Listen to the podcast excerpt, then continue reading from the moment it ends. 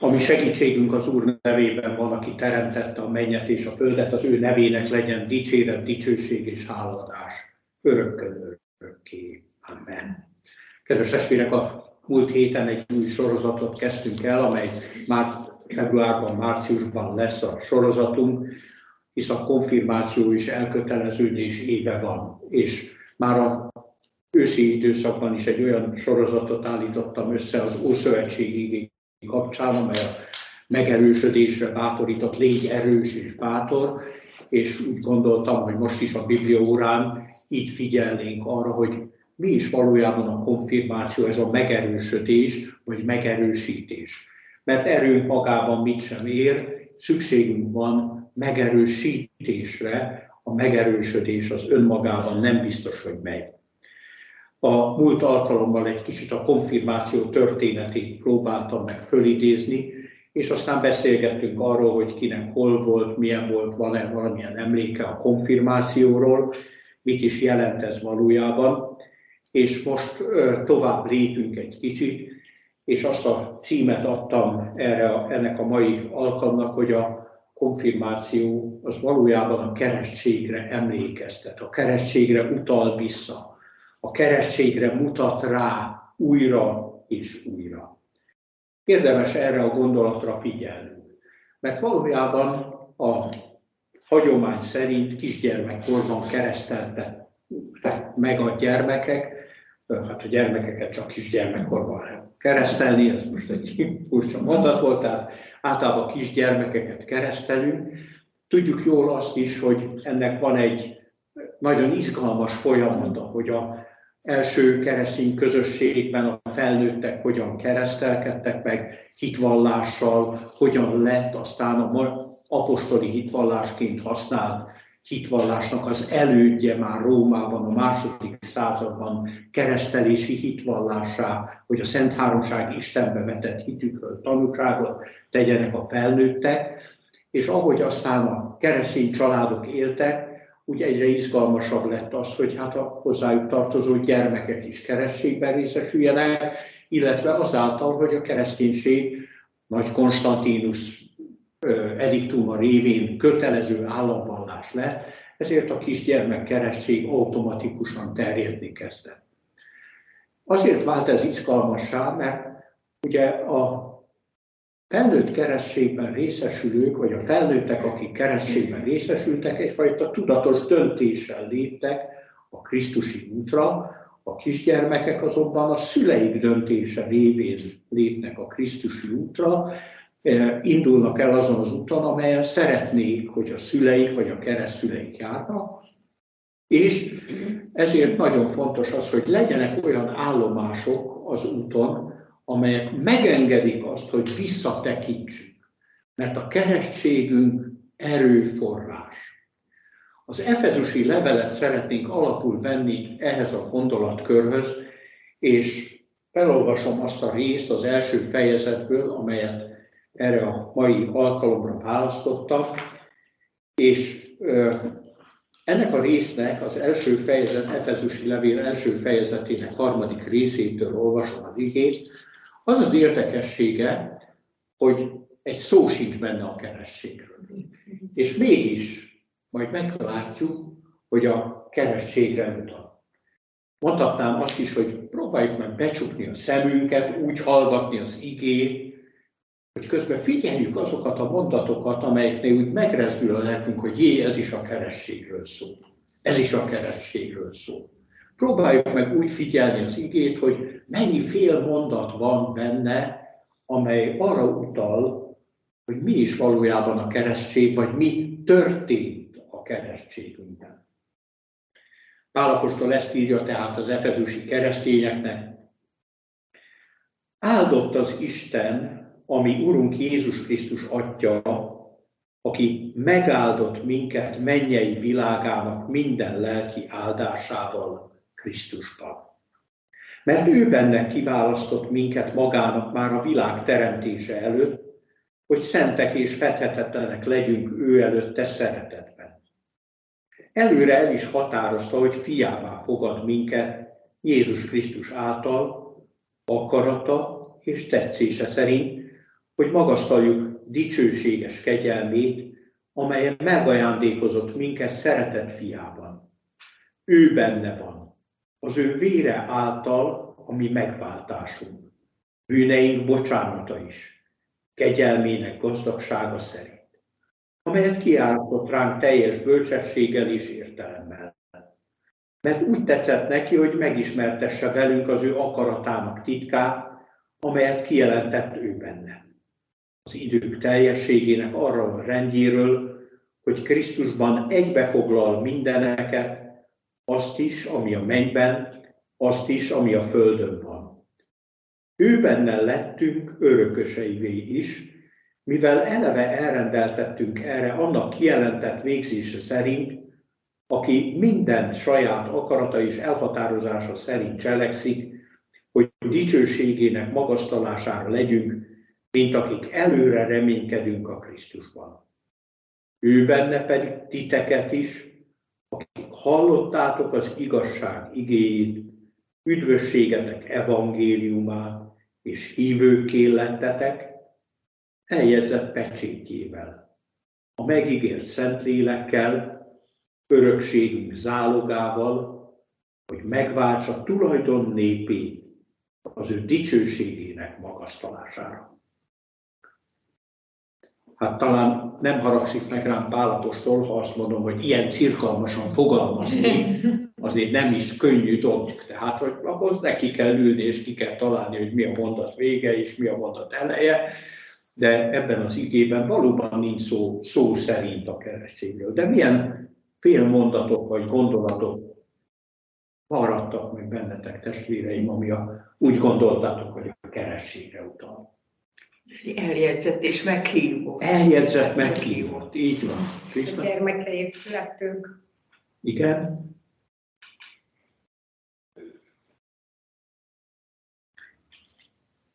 Ja, azt nem kérem, hogy az egészet mondjuk vissza, mert ez nem egy olyan mondat, amit vissza lehetne mondani.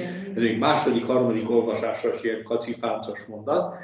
Volt valami új élet? Volt, volt benne valami új élet, igen. Bűneink bocsánat. Megváltás. Megváltás, a bűnök bocsánatáról is volt szó. Jézus Krisztus által. Jézus Krisztus által, igen. Nem fogunk olyat játszani, mint a Szeretlek Magyarország vetélkedőben van, hogy felolvasnak egy szöveget, és a következőnek újra kell mondani, és hogy eltalálja ezt a szöveget. De ugye láthatjuk, hogy nagyon már eddig összeszedtünk többet, ami ebben az igében van. Ugye, hogyha végigvesszük ezeket, akkor én magamnak írtam azért, hogy, hogy egyet se hagyja ki, hogy egy megáldott minket mennyei áldásával. Hát ez is valamilyen formában arról tudom, mikor kapjuk mi a mennyei áldást. Kiválasztott magán, elhatározta, hogy fiává fogad, hogy benne van a megváltásunk, amire Erzsike is utaltál eljegyzett pecsétjével, a Szentlélekkel. Tehát tényleg nincs benne szó a kerességről, de arról, hogy az Isten bennünket elfogad, hogy fiává fogad, hogy megvált bennünket, hogy megbocsátja bűneinket, és nem szolgák vagyunk az atyai házban, hanem örökösök vagyunk az atyai házban, ez mind-mind arra utal, ami a kerességben történik és elkezdődik. És nekünk erre valamilyen formában emlékeznünk kell. Van is egy olyan liturgia az új liturgikus könyvükben, hogy a kerességre emlékezés liturgiája. Mert fontossá válik ez, és nem véletlen adunk mindig gyertyát a keresztelt gyermekeknek, vagy családoknak, mert azon rajta van a keresztelés dátuma, és ebben is tudnak otthon emlékezni arra, meg vagyok arról győződve, hogy a emléklapot ritkában veszik elő nézegetni, hisz az egy darab papíros számukra, egy okmány, de a gyertya az esetleg ott áll a vitrin tetején, vagy ott áll az éjjeli szekrényen, és állandóan gondolhatnak arra, hogy a gyermekük, vagy ha a gyermek később olvasni tud és elolvas a számokat, ezen és ezen a napon lett megkeresztelve. A kerességre való emlékezés valójában nem egyszerűen egy aktusra való emlékezés, hanem a megváltásra való emlékezés. Annak az öröme, hogy mi Istenhez tartozunk, hogy mi az ő háza népe lettünk, hogy eddig, ahogy Pálapostól máshol fogalmaz, szolgák voltunk, de most már nem szolgaként éljük az életünket, engedelmeskedve a törvénynek, hanem a fiak szabadságában örökösök vagyunk, és ez a kép nagyon jól mutatja azt, hogy milyen szabadságot és milyen szeretetet ad nekünk a keresztség által az Isten.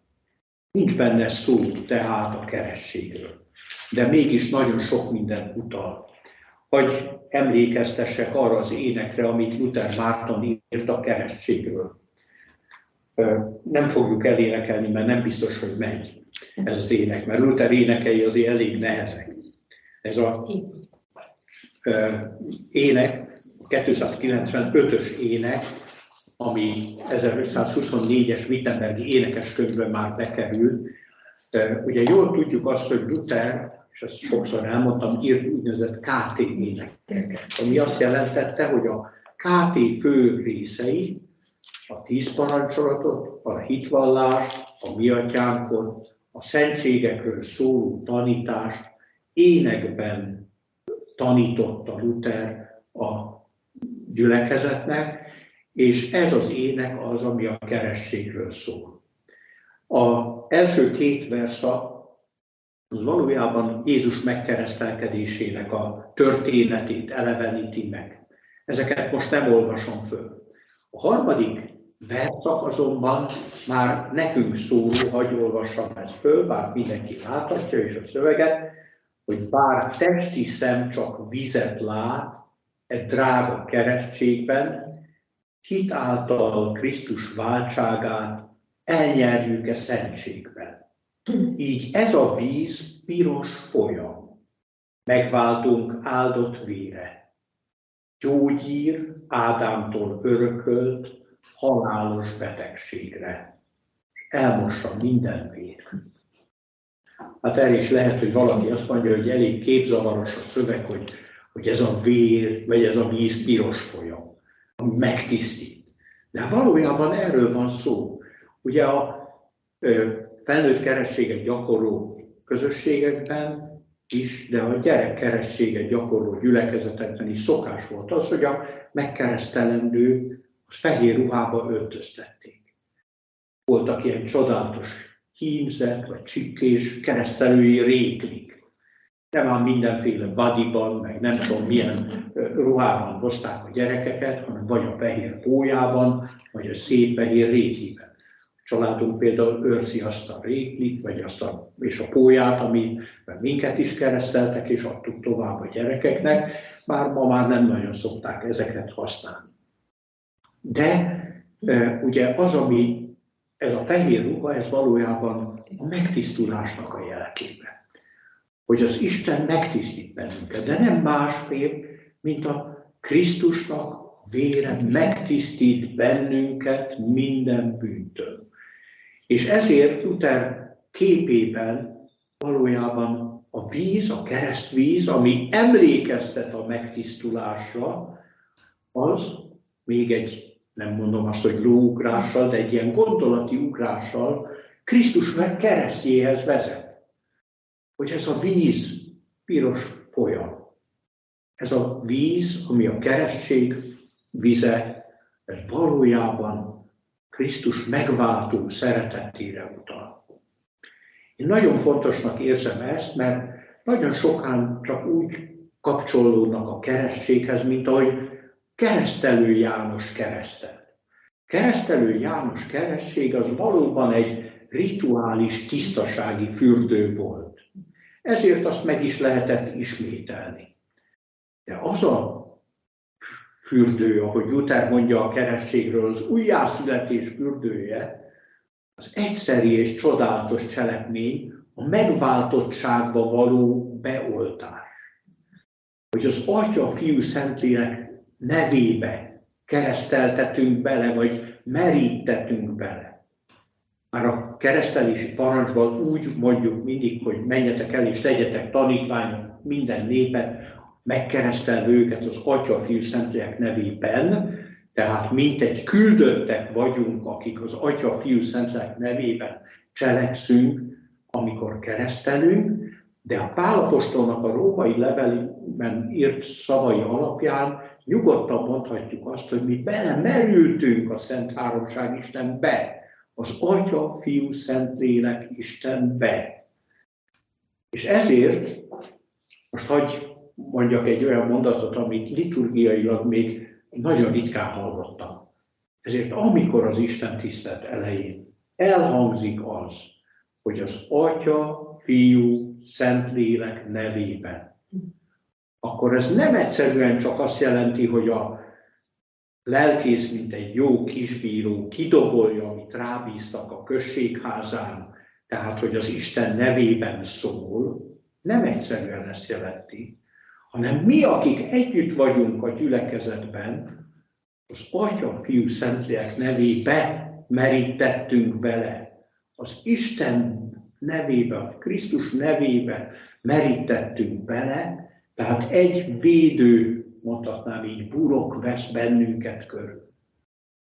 Ezért, bár én is elkövetem gyakran ezt a hibát, nem azt kell mondani, hogy legyen ez az Isten tiszteltünk az Atya Fiú Szentnek nevében, már ez egy ilyen megszokott szófordulat, hogy a előttünk lévő percek így történjenek, nem igazán helyes, mert ez nem, nem egy ilyen jóslat, hogy majd úgy legyen, hanem ez egy deklarálás, hogy mi, akik együtt vagyunk a gyülekezetben, az Atya, Fiú, Szentlélek nevében merítettünk bele, és megkereszteltként ebben a közösségben vagyunk együtt.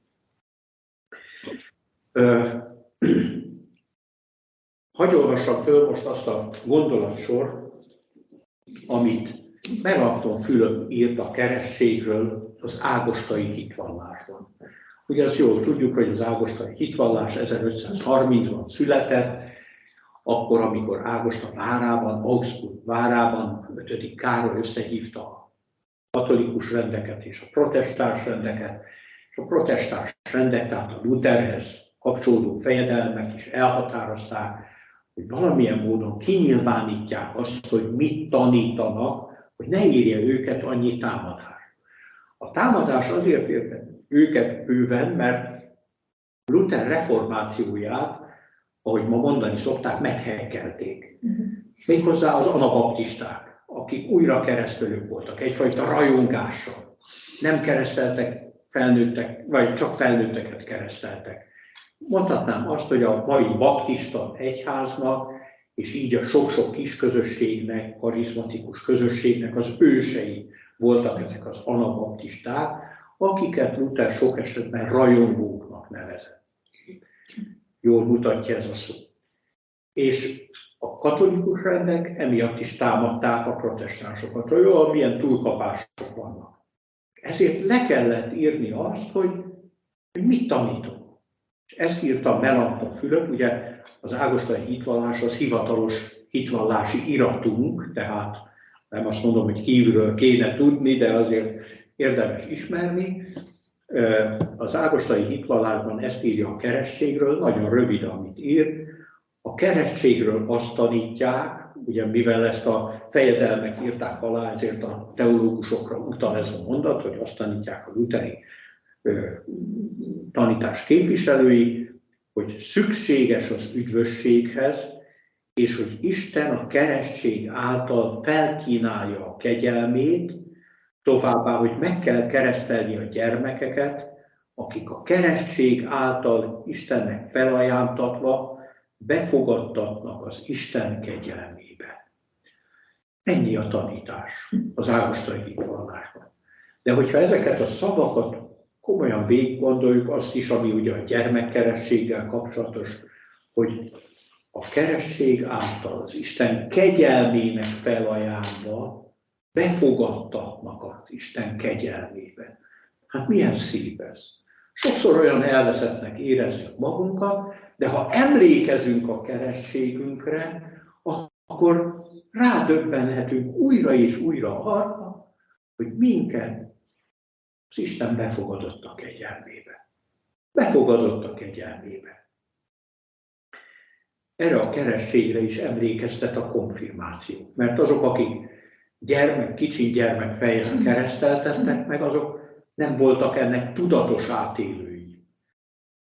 De hát erre szoktam én azt mondani, pszichológus lányomtól tanultam, hogy a életünk első három esztendeire természetes úton soha nem emlékezünk vissza. Most csak azért emlékezünk vissza arra, ami három éves korunk előtt történt, mert elmesélték.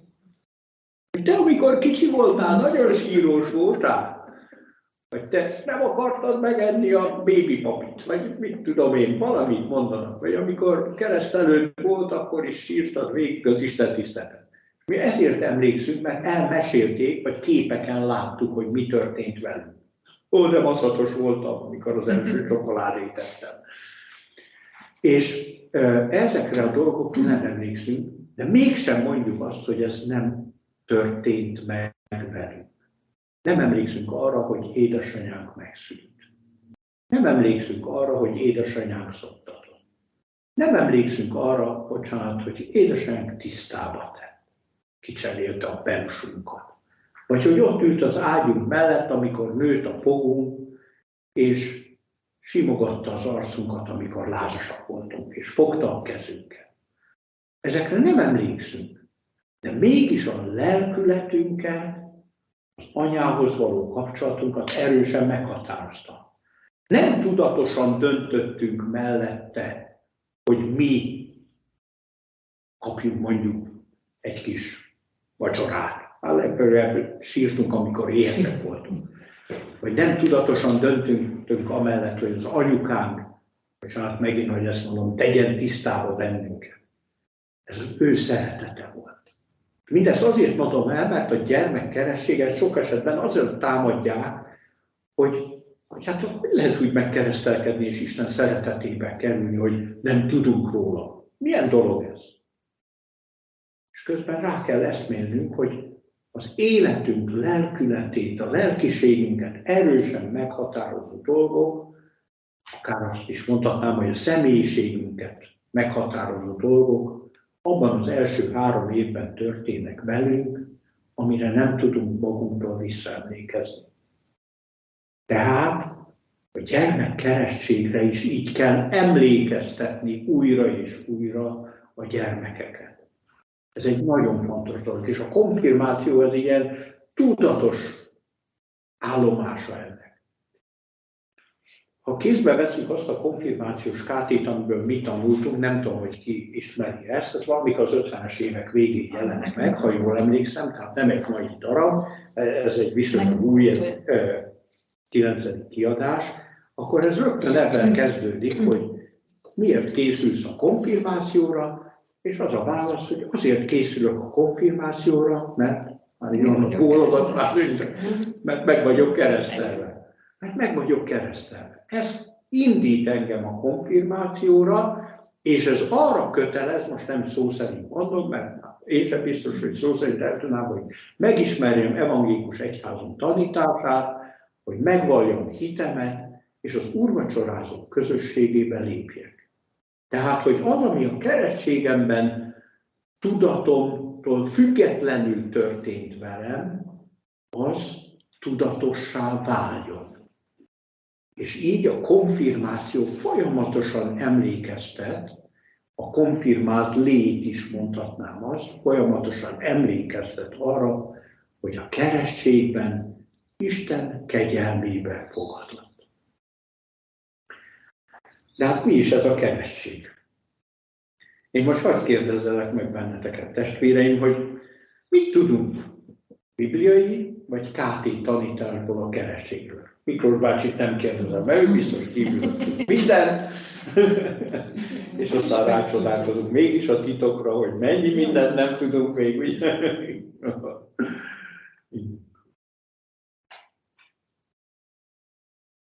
Az egyik szentség számunkra is. A keresség az egyik szentség. Átmentél a konfirmációs vizsgán. Igen. Egyik szentség. Ebben a KT-ban nagyon kevés kérdés volt. Most tényleg több KT-t én végigolvasom, Solc Lászlónak van egy 51-be készült KT-ja, hosszú-hosszabb leírások vannak, hát hogyha azokat a konfirmandusok tudnák, akkor már teológiai doktorok lennének a mai világban, de figyeljük meg ezeket a kérdéseket, és próbáljuk meg ezekre válaszolni, jó? És játszunk egy kicsit ilyen. Mit tett veled Isten, amikor megkereszteltek? Kegyelmébe fogadott. Kegyelmébe fogadott.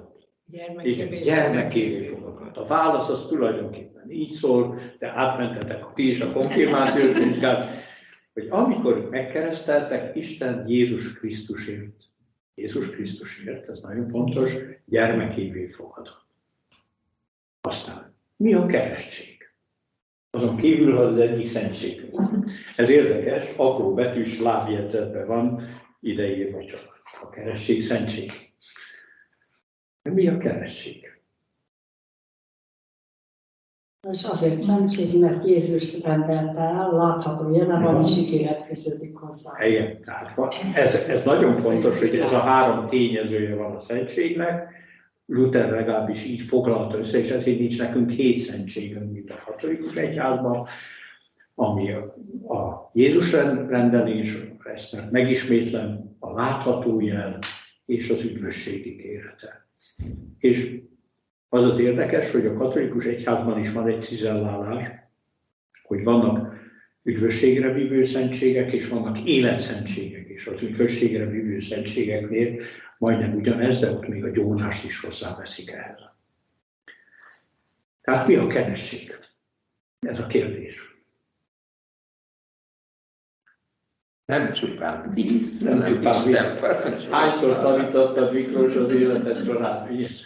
A keresség nem egyszerűen víz, hanem Isten egy Krisztus parancsával elrendelt, és Isten igével együtt használt víz. Itt a keresztségre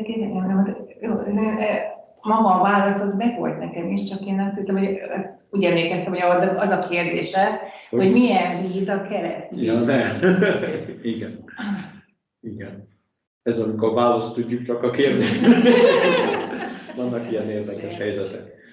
Hát, hogy Ugye nagyon fontos az, hogy még a katolikus egyházban szentelt vizet használnak, nálunk nincs szentelt víz, hanem Isten igével együtt használt víz. Ezért akármilyen furcsa, ez egy normál csapvíz, mondhatnánk így, de lehet ez folyóvíz, vagy patakvíz, vagy tóvíze is, kereszteltünk már mi is ilyen helyzetben, például ifjúsági konferencián Jelenziásról a Balaton vízében. Tehát mert nem az az izgalmas, hogy a víz, mert a víz az csak emlékeztet arra, hogy az Isten megtisztít, Krisztus vére megtisztít bennünket. Aztán van egy ilyen kérdés, hogy melyik Istennek ez az igéje, amivel elrendelt a kerességet, ezt talán mindannyian tudjuk. Menjetek el. Menjetek el, egyetek minden népet, megkeresztelve őket csak Tanítani őket, hogy megtartsák mindazt, amit én parancsoltam meg. Mindenki átmegy a konfirmációt. Veletek vagyok minden napon a világ végezetéig. Veletek vagyok minden napon a világ végezetéig. Ezt nem szabad elfelejteni, hogy az elején is egy deklarációban, hogy nekem adatott minden hatalom, a végén meg ez a csodálatos ígéret. Tehát nem az van, hogy ti menjetek, én meg elmegyek valahova, és nem vagyok veletek, hanem veletek vagyok. Mire emlékeztet a víz használata a kerességben? Tisztulás. A megtisztulás.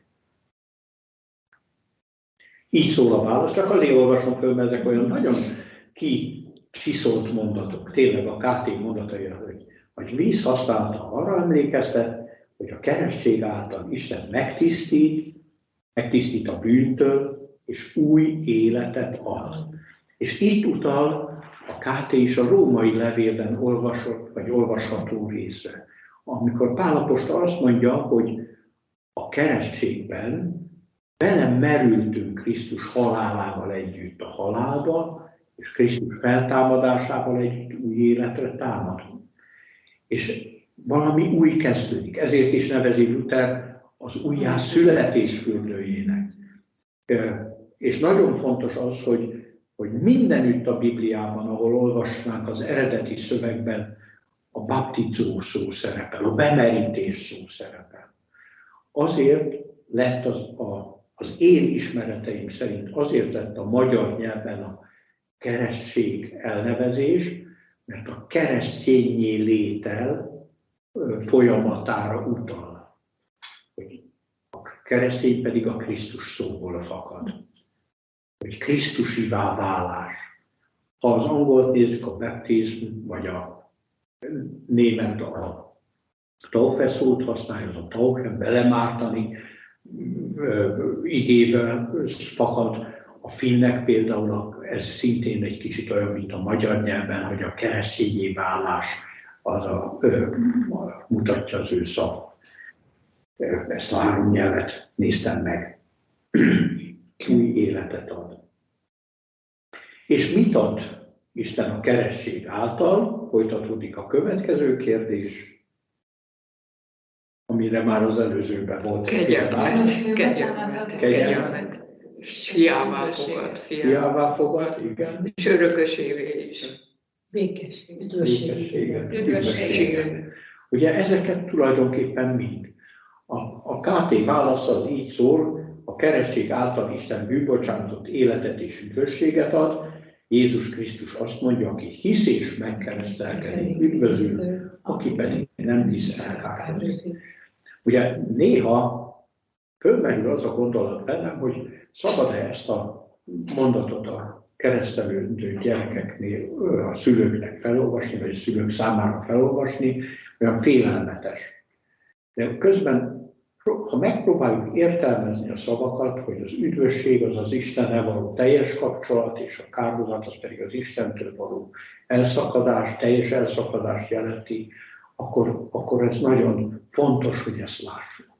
És van egy utolsó kérdés, ez valójában az izgalmas a témák szempontjából, már nem ez a központi kérdése a fejezetnek, mire ösztönözés kötelez a keresztség?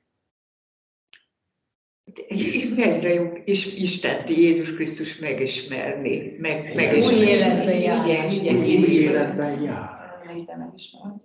Mondja, Higgyek Jézus Krisztusban, és minden megismerhetjük. Igen. És megtartsák a parancsolataimat. Megtartják, hogy tartsátok meg, amit én parancsolok nektek. Egyszer egyik évben, de ezt lehet, hogy meséltem, nem a konfirmációs KT alapján tanítunk most már, és játszottunk ifjúsági órán ilyet, hogy tudnak-e a fiatalok válaszolni a, a kérdésre, amikor nem tanultuk a KT-t, és az volt az nagy-nagy élményem, hogy nem a KT szavaival, de ugye a saját logikájuk alapján összetették a válaszokat. Most mi is valójában ezt tettük. A keresztség arra ösztönözés kötelez, hogy higgyek az Úr Jézus Krisztusban, ebben a hitben meg is maradjak, mert Jézus szavai szerint a keresztség a hívőnek válik üdvösségére. Ez a válasz a KT-ban. No, és a én azért elvenítettem ezeket föl, mert most ebben a sorozatban valahogy én is úgy élem meg, hogy szeretnék arra a konfirmáció emlékezni, amit átéltem, és mi ebből tanultam annak idején. Persze nem úgy, hogy felolvasták a kérdést, és nekünk be kellett magolni, hanem ehhez részletes magyarázatot, nagyon szép ö, tanítást kaptunk. Ö, így ö, még egy gondolatot hagy mondjak el, azt hiszem, hogy ez sem ismeretlen senki számára, hogy a keretségre való emlékezést említette, Luthernek volt az a, Lutherről van az a kicsit ilyen városi legendaként följegyzett történet, tehát nem tudjuk, hogy ez valóban megtörtént-e, hogy amikor ő a Biblia fordítása munkája közben, vagy a munkája közben a fejfájás vagy a vesegörcsök gyötörték, akkor fölírta mindig az asztalára, hogy meg vagyunk keresztelve. Nem tudom, hogy hány falat tudnánk teleírni mi ebben a mondattal. Mert vannak fájdalmaink, vannak nehézségeink, vannak küzdelmeink. Van, amikor azt érezzük, hogy támad bennünket a sátán. Van, amikor azt érezzük, hogy minthogyha kiestünk volna az Isten kezéből. De ez a mondat, hogy baptizátus szum, meg vagyunk keresztelve, ez újra és újra emlékeztetett bennünket arra, hogy az Isten kezéből nem ragadhat ki senki. sem a sátán, sem a halál, semmi. És ez nagyon-nagyon fontos. És azt hiszem, hogy főleg akkor, amikor közeledünk az életünk vége felé. Már pedig mindenki közeledik az élete vége felé, a megszületett csecsemő. Most a viccet félretének közeledünk az életünk vége felé, akkor erre különösen jó gondolni. Hogy van egy olyan hely, az Isten keze, amiben belehelyeztettünk. Mi voltak olyan gondoskodó szüleink, akik megtették azt velünk, hogy az Isten szeretetébe ajánlottak, hogy az Isten kegyelmébe fogadtattunk, hogy örökösei lettünk az ő házalépének. Megerősítésben van szükségünk ebben is, hogy így tudjuk megélni azt, ami valójában amire hivattattunk, hogy Isten gyermekei vagyunk.